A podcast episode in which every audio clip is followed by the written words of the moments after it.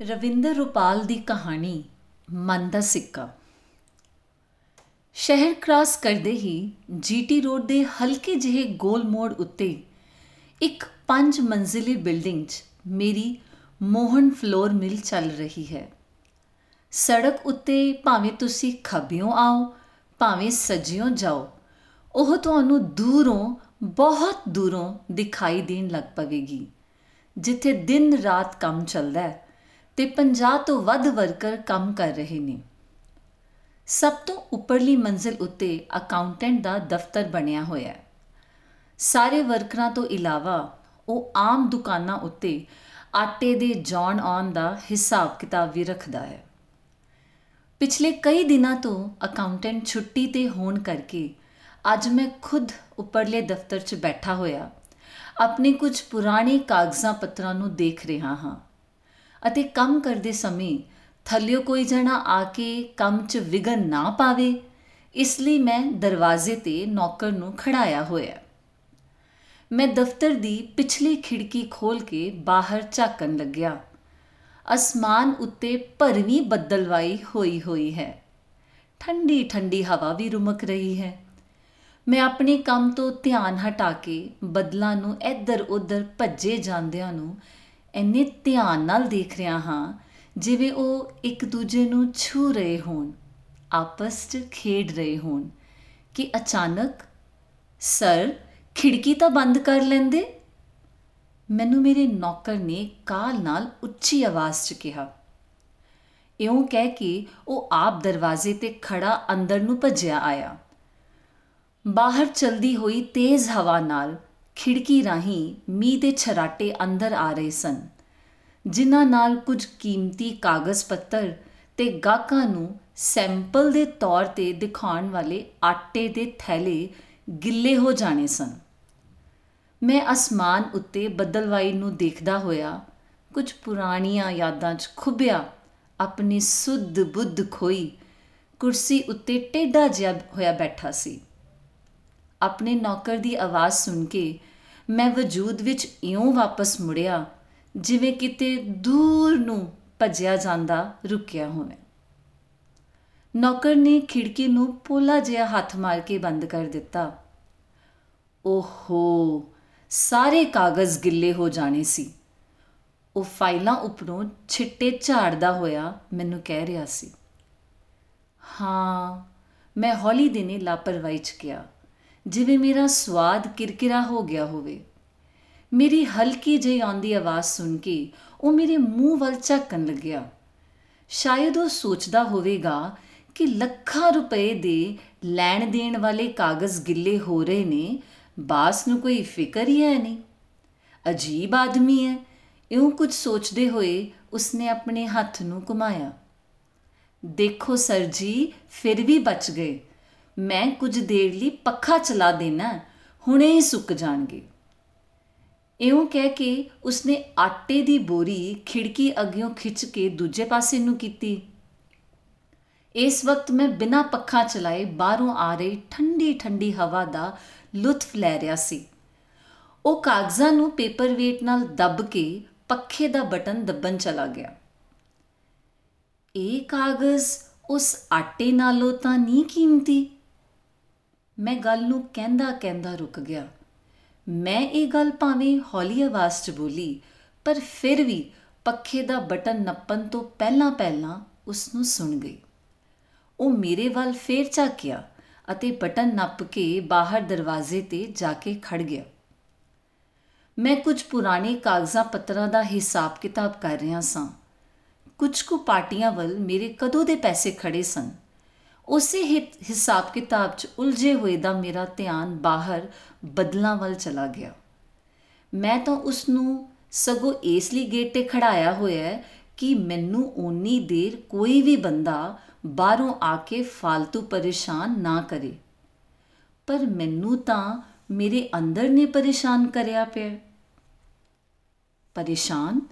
ਪਰੇਸ਼ਾਨ ਤੋਂ ਮੈਨੂੰ ਯਾਦ ਆਇਆ, ਇਸ ਸਾਵਣ ਦਾ ਮਹੀਨਾ ਜਾਂ ਬਰਸਾਤ ਦੇ ਹੋਰ ਜਿਹੜੇ ਵੀ ਦਿਨ ਹੁੰਦੇ ਨੇ, ਉਹਨਾਂ ਨੇ ਸਾਨੂੰ ਹਮੇਸ਼ਾ ਪਰੇਸ਼ਾਨ ਕੀਤਾ ਜਦੋਂ ਕਦੀ ਅਸਮਾਨ ਉੱਤੇ ਬੱਦਲਵਾਈ ਹੋ ਜਾਣੀ, ਬਾਪੂ ਨੇ ਜੱਟਾਂ ਦੇ ਖੇਤਾਂ 'ਚ ਕੰਮ ਕਰਦੇ ਹੋਏ ਘਰ ਨੂੰ ਭੱਜੇ ਆਉਣਾ, ਦੂਰੋਂ ਹੀ ਮੈਨੂੰ ਹਾਕਾਂ ਮਾਰਨੀਆਂ ਸ਼ੁਰੂ ਕਰ ਦੇਣੀਆਂ।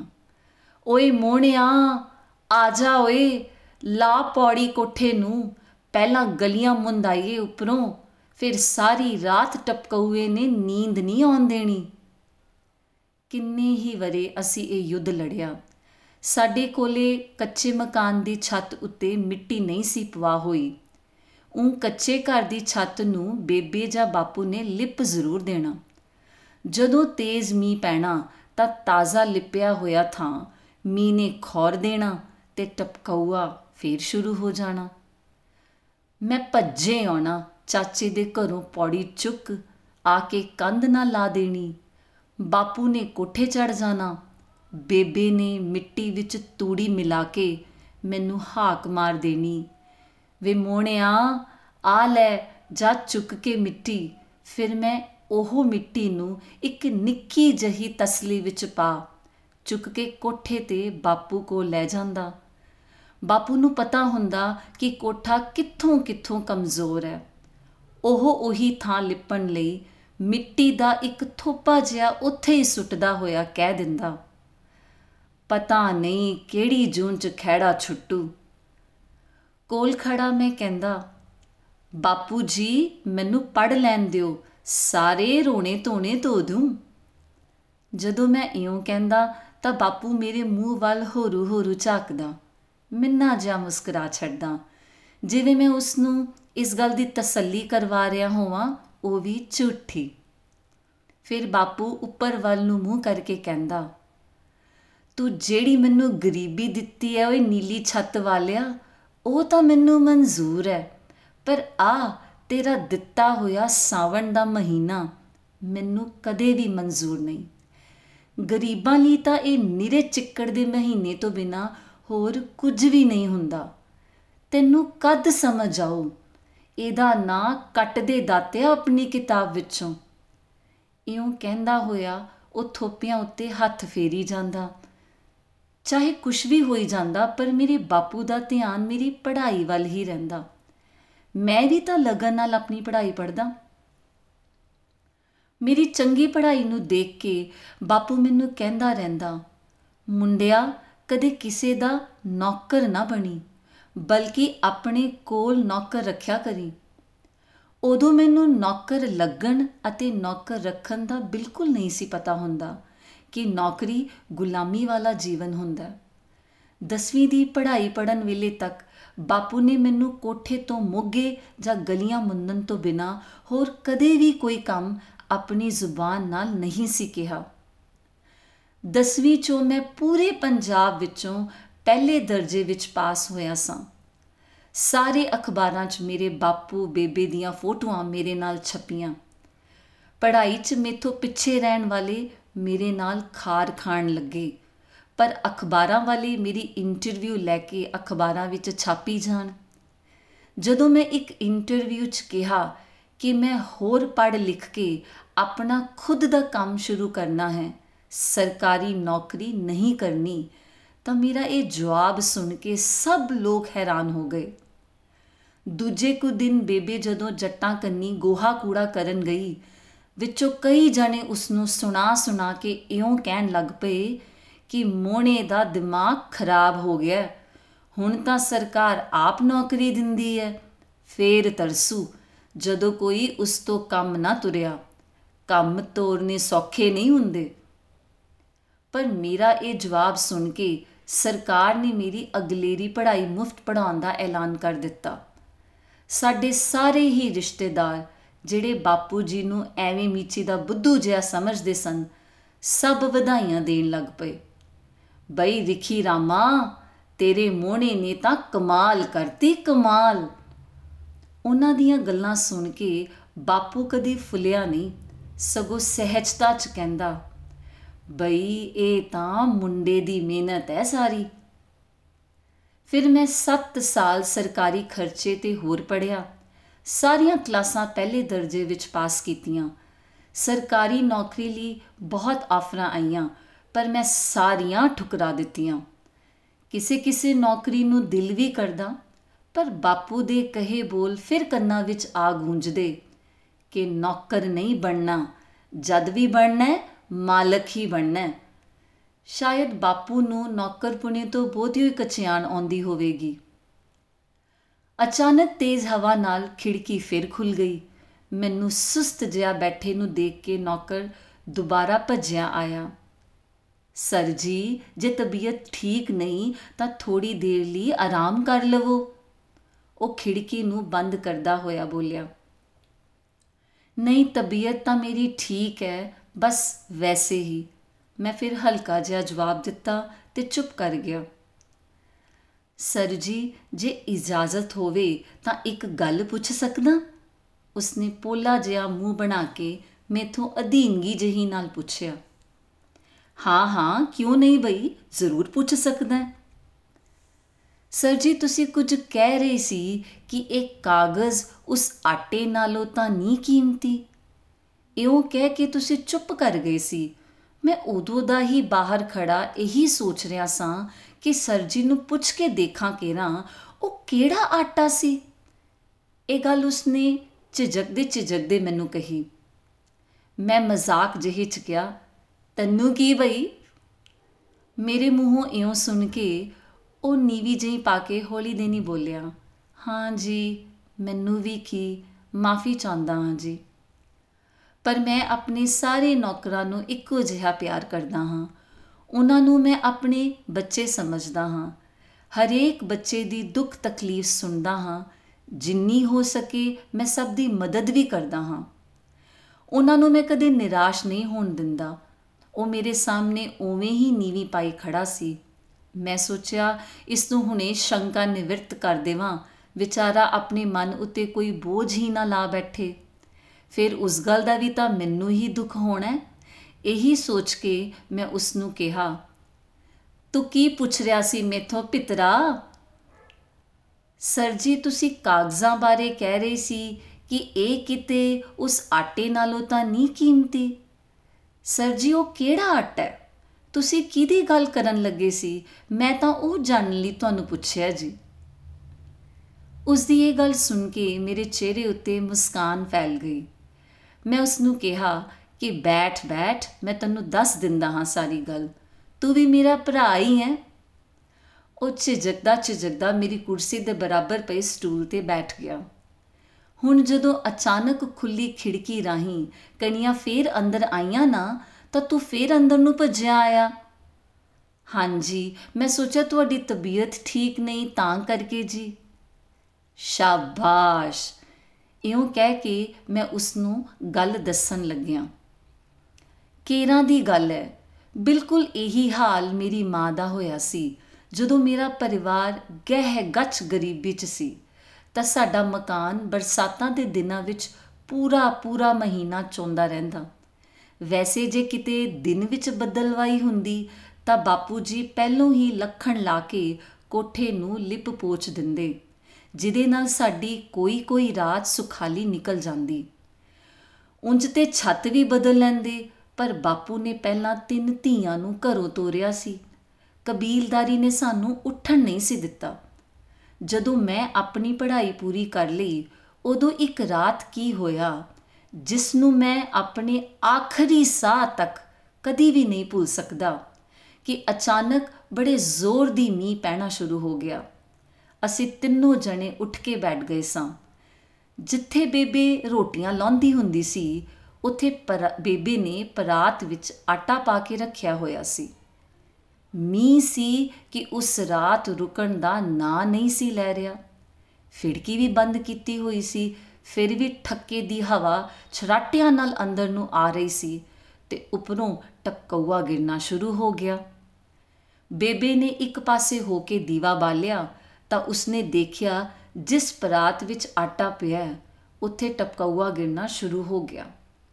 ਹੁਣ ਕੀ ਸੀ ਕਿ ਮੀਂਹ ਹਟ ਨਹੀਂ ਸੀ ਰਿਹਾ, ਹੋਰ ਥੋੜੀ ਦੇਰ ਬਾਅਦ ਕੋਠਾ ਕਈ ਥਾਵਾਂ ਤੋਂ ਚੋਣ ਲੱਗ ਪਿਆ। ਬੇਬੀ ਪਰਾਤ ਰੱਖੇ ਤਾਂ ਹੁਣ ਕਿੱਥੇ ਰੱਖੇ? ਉਸ ਵਕਤ ਉਹੀਓ ਆਟਾ ਸੀ ਘਰੇ, ਉਹ ਵੀ ਗਵਾਂਡੀਆਂ ਦੇ ਘਰੋਂ ਮੰਗ ਕੇ ਲਿਆਂਦਾ ਹੋਇਆ ਜਿਸ ਦੀਆਂ ਬੇਬੇ ਨੇ ਸਵੇਰੇ ਰੋਟੀਆਂ ਪਕਾਉਣੀਆਂ ਸਨ। ਤੇ ਉਸੇ ਆਟੇ ਦੀਆਂ ਪੱਕੀਆਂ ਹੋਈਆਂ ਰੋਟੀਆਂ ਖਾ ਕੇ ਹੀ ਮੈਂ ਅਗਲੇ ਦਿਨ ਸਰਕਾਰ ਦੇ ਉਸ ਦਫ਼ਤਰ ਵਿੱਚ ਜਾਣਾ ਸੀ, ਜਿੱਥੋਂ ਸਰਕਾਰ ਨੇ ਮੈਨੂੰ ਸਵੈ ਰੋਜ਼ਗਾਰ ਲਈ ਟ੍ਰੇਨਿੰਗ ਪੈਸਾ ਅਤੇ ਕੰਮ ਚਲਾਉਣ ਲਈ ਇਹ ਥਾਂ ਦੇਣੀ ਸੀ, ਜਿੱਥੇ ਅੱਜ ਆਪਾਂ ਬੈਠੇ ਹਾਂ। ਬੇਬੇ ਗੁੱਸੇ ਦੀ ਮਾਰੀ ਰੱਬ ਨੂੰ ਬੁਰਾ ਭਲਾ ਕਹਿਣ ਲੱਗ ਪਈ। ਮੈਂ ਅੱਧ ਸੁੱਤਾ ਜਿਹਾ ਉਸਦੇ ਕੋਲ ਹੀ ਬੈਠਾ ਸੀ। ਮੈਂ ਕਿਹਾ ਕਿ ਨਾ ਬੇਬੇ, ਇੰਜ ਨਾ ਕਹਿ। ਜੇ ਅੱਜ ਮਕਾਨ ਚੋਂਦੇ ਨੇ, ਫੇਰ ਕੀ ਹੋਇਆ? ਕੱਲ ਨੂੰ ਪੱਕੇ ਵੀ ਤਾਂ ਉਸੇ ਨੇ ਕਰਨੇ ਨੇ। ਭਰੋਸਾ ਰੱਖ। ਮੈਂ ਇੱਕ ਆਸ ਜਿਹੀ ਨਾਲ ਬੇਬੇ ਨੂੰ ਕਹਿ ਰਿਹਾ ਸੀ। ਪਰ ਬੇਬੇ ਨੂੰ ਆਪਦੀ ਪਰਾਤ ਲੁਕਾਉਣ ਲਈ ਕੋਈ ਠਿਕਾਣਾ ਨਹੀਂ ਸੀ ਮਿਲ ਰਿਹਾ। ਬੇਬੇ ਕਹਿੰਦੀ, ਚਾਹੇ ਕੁਝ ਹੋ ਜਾਵੇ, ਮੈਂ ਆਪਣੇ ਪੁੱਤ ਨੂੰ ਕਿਰਕਲ ਵਾਲੀਆਂ ਰੋਟੀਆਂ ਨਹੀਂ ਖਵਾ ਸਕਦੀ। ਫਿਰ ਉਸਨੇ ਜੋ ਕੀਤਾ ਉਸ ਨੂੰ ਮੈਂ ਕਦੀ ਨਹੀਂ ਭੁੱਲ ਸਕਦਾ। ਉਸਨੇ ਪਰਾਤ ਨੂੰ ਆਪਣੇ ਢਿੱਡ ਨਾਲ ਲਾ ਲਿਆ ਅਤੇ ਆਪ ਉਸ ਦੇ ਉੱਪਰ ਛਤਰੀ ਵਾਂਗ ਫੈਲ ਗਈ। ਇਉਂ ਕਹਿੰਦੇ ਹੀ ਮੇਰੀ ਆਵਾਜ਼ ਭਾਰੀ ਹੋ ਗਈ ਸੀ। ਦੋ ਪਲ ਰੁਕ ਕੇ ਮੈਂ ਫੇਰ ਬੋਲਿਆ, ਬੇਬੀ ਦੀ ਪਿੱਠ ਉੱਤੇ ਰਾਤ ਭਰ ਟਪਕਉਏ ਗਿਰਦੇ ਰਹੇ। ਕੁੜਤੀ ਗੁੜੱਚ ਹੋ ਗਈ ਸਾਰੀ ਰਾਤ ਜੱਦੋ ਜਹਿਦ ਕਰਕੇ ਉਸਨੇ ਆਟੇ ਨੂੰ ਖਰਾਬ ਹੋਣ ਤੋਂ ਬਚਾ ਲਿਆ। ਪਰ ਉਸਨੇ ਮਿੱਟੀ ਰਲੀ ਗੰਦੀ ਬੂੰਦ ਇੱਕ ਵੀ ਆਟੇ ਵਿੱਚ ਨਹੀਂ ਸੀ ਡਿੱਗਣ ਦਿੱਤੀ। ਆਖਿਰ ਬੇਬੇ ਜਿੱਤ ਗਈ ਤੇ ਮੀ ਹਾਰ ਗਿਆ। ਸੱਦ ਕੇ ਜਾਵਾਂ ਮੈਂ ਆਪਣੀ ਬੇਬੇ ਦੇ। ਦਰਅਸਲ ਉਹ ਆਟੇ ਨੂੰ ਨਹੀਂ, ਮੇਰੀ ਜ਼ਿੰਦਗੀ ਨੂੰ ਬਚਾ ਰਹੀ ਸੀ। ਨਹੀਂ ਤਾਂ ਪਤਾ ਨਹੀਂ ਮੇਰੀ ਜ਼ਿੰਦਗੀ 'ਚ ਕਿੰਨੀ ਕੁ ਕਿਰਕਲ ਰਲ ਜਾਂਦੀ, ਉਹ ਮੇਰੀ ਜ਼ਿੰਦਗੀ ਦਾ ਸਭ ਤੋਂ ਵੱਡਾ ਸਬਕ ਸੀ। ਮੇਰੀ ਖਾਤਰ ਸਾਰੀ ਰਾਤ ਟਪਕੂਏ ਨਾਲ ਯੁੱਧ ਕਰਨ ਵਾਲੇ ਸੀਨ ਨੂੰ ਮੈਂ ਆਪਣੀ ਆਖਰੀ ਸਾਹਾਂ ਤੱਕ ਕਦੀ ਵੀ ਨਹੀਂ ਭੁੱਲ ਪਾਵਾਂਗਾ। ਮੈਂ ਉਸੇ ਦਿਨ ਕਸਮ ਖਾ ਲਈ ਸੀ ਕਿ ਮੈਂ ਆਟੇ ਦੇ ਹੀ ਪੰਡਾਰ ਲਾ ਦੇਵਾਂਗਾ। ਇਹ ਲੱਖ ਡੇਢ ਲੱਖ ਆਟੇ ਦੇ ਹਿਸਾਬ ਕਿਤਾਬ ਵਾਲੇ ਕਾਗਜ਼ ਜੇ ਗਿੱਲੇ ਵੀ ਹੋ ਜਾਣਗੇ ਤਾਂ ਕੋਈ ਆਫਤ ਨਹੀਂ ਆਉਣ ਲੱਗੀ, ਛੋਟੇ ਵੀਰ। ਇਹ ਕਾਗਜ਼ਾਂ ਦਾ ਕੀ ਹੈ? ਇਹ ਉਸ ਆਟੇ ਨਾਲੋਂ ਤਾਂ ਕੀਮਤੀ ਨਹੀਂ ਹੈਗੇ, ਜਿਸ ਨੂੰ ਬੇਬੇ ਨੇ ਮੇਰੀ ਖਾਤਰ ਬਚਾ ਕੇ ਰੱਖਿਆ ਅਤੇ ਮੇਰੀ ਜ਼ਿੰਦਗੀ ਬਦਲ ਦਿੱਤੀ। ਇਹ ਤਾਂ ਕਈ ਹੋਰ ਫਾਈਲਾਂ ਵਿੱਚ ਇੱਧਰ ਉੱਧਰ ਲਿਖਿਆ ਪਿਆ ਮਿਲ ਸਕਦਾ ਪਰ ਉਹ ਆਟਾ ਤਾਂ ਉਹੀਓ ਸੀ ਉਸਨੇ ਦੁਬਾਰਾ ਨਹੀਂ ਸੀ ਮਿਲਣਾ, ਉਹ ਕਿਧਰੋਂ ਹੋਰ ਨਹੀਂ ਸੀ ਆਉਣਾ। ਇਸੇ ਕਰਕੇ ਮੈਂ ਇਹੀ ਕੰਮ ਨੂੰ ਚੁਣ ਕੇ ਆਪਣੀਆਂ ਆਟਾ ਚੱਕੀਆਂ ਲਾ ਲਈਆਂ ਤਾਂ ਕਿ ਜ਼ਿੰਦਗੀ ਵਿੱਚ ਕਿਸੇ ਨੂੰ ਵੀ ਕਦੇ ਆਟੇ ਦੀ ਦਿੱਕਤ ਹੀ ਨਾ ਆਵੇ। ਤੇਰੇ ਘਰ ਮੁੱਕਿਆ ਕਦੀ ਜਦੋਂ ਦਾ ਇੱਥੇ ਕੰਮ ਕਰਦਾ ਇਹ ਗੱਲ ਕਹਿ ਕੇ ਮੈਂ ਜਦੋਂ ਆਪਣੇ ਨੌਕਰ ਦੇ ਮੂੰਹ ਵੱਲ ਵੇਖਿਆ ਤਾਂ ਉਸ ਦੀਆਂ ਅੱਖਾਂ ਵਿੱਚੋਂ ਪਾਣੀ ਦੀਆਂ ਖਰਾਲਾਂ ਵਹਿ ਰਹੀਆਂ ਸਨ ਤੇ ਮੈਂ ਚੁੱਪ ਹੋ ਗਿਆ ਸੀ। ਉਹ ਆਪਣੇ ਦੋਵੇਂ ਹੱਥਾਂ ਨਾਲ ਅੱਖਾਂ ਪੂੰਝਦਾ ਹੋਇਆ ਬੋਲਿਆ, ਸਰ ਜੀ, ਤੁਸੀਂ ਤਾਂ ਮੇਰੀ ਕਹਾਣੀ ਮੈਨੂੰ ਹੀ ਸੁਣਾ ਦਿੱਤੀ ਹੈ। ਉਸ ਦੀਆਂ ਅੱਖਾਂ ਵਿੱਚੋਂ ਪਾਣੀ ਇੰਜ ਗਿਰ ਰਿਹਾ ਸੀ ਜਿਵੇਂ ਕੋਈ ਕੱਚਾ ਕੋਠਾ ਚੋਰਿਆ ਹੋਵੇ। ਤੇਰੀ ਕਹਾਣੀ?